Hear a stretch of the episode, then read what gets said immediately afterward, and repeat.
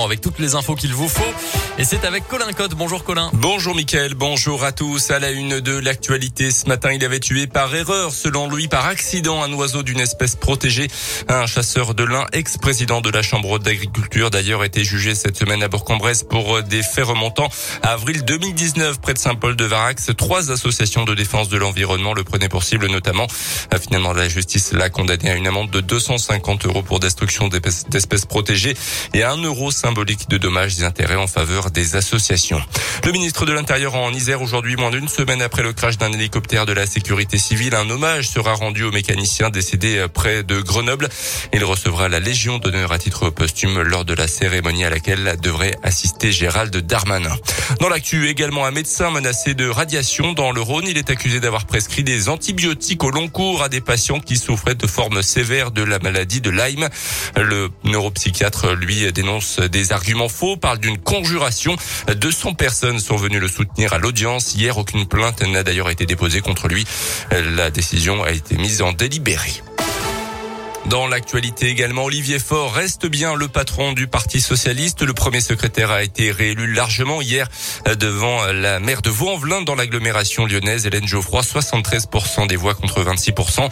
Les socialistes qui se réunissent justement pour leur 79e congrès ce week-end à Villeurbanne.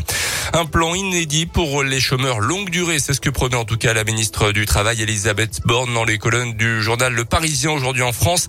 L'idée c'est de financer les entreprises qui formeront les demandeurs d'emploi pendant plusieurs mois. Euh, plus de 3 millions de personnes sont actuellement à la recherche d'un emploi depuis plus d'un an. Les sports et d'abord du rugby, l'US Bressan attend toujours sa première victoire de la saison.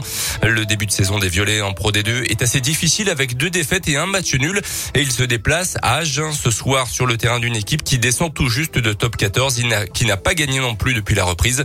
Euh, pour l'entraîneur Bressan, Johan Boulanger, il ne manque pas grand chose pour que l'US Bressan trouve le déclic et décroche enfin sa première victoire. C'est tous les petits détails, un petit peu jeu au pied une précision énorme en, Pro D2 par rapport à la nationale. Tout ça fait que voilà, c'est serré et il faut encore plus de maîtrise de, ce que tu fais, de tes fondamentaux aussi, de ton jeu.